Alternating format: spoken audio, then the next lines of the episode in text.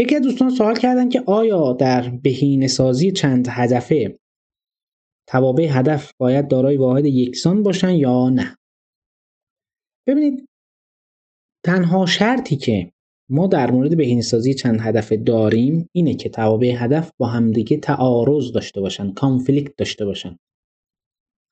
واحدشون نه، هیچ محدودیت نداره. شاید یکی مقیاسش مثلا 1,000,000 باشه، اون حدودا باشه، یکی شاید 1/10 باشه.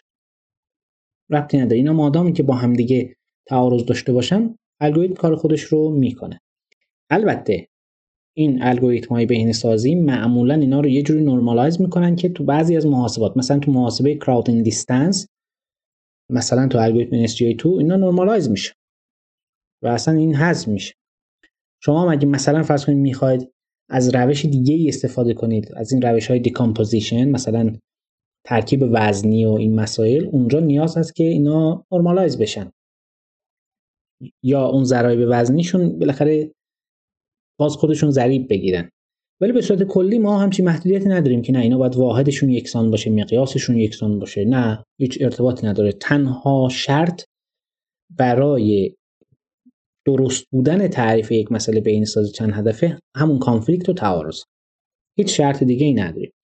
البته در مورد بیشتر از 2 تا هدف، مثلا 3 تا 4 تا هدف داشته باشه، اینطوری نیست که همشون دو به دو با هم تعارض داشته باشن. یه جاهایی اون 2 تا، مثلا فرض کن 3 تا تابع هدف داریم، 2 تاشون با هم مسیر میشن، یکیشون با اون هر 2 تاشون تعارض داره. ولی این یکی که تعارض داره اینو بذارید کنار، این 2 تا هم با هم تعارض دارن، ولی به شرط غیبت اون یکی، اون سومیه. یعنی خیلی ساختار پیچیده هست معمولا. ولی خب غالبا اینه که حداقل شما مثلا توی 3 تا تابع هدف 2 تا تعارض بتونید ببینید، وقتی که لزوم نداره هر 3 تاش چیز باشه، با هم دیگه تعارض داشته باشن.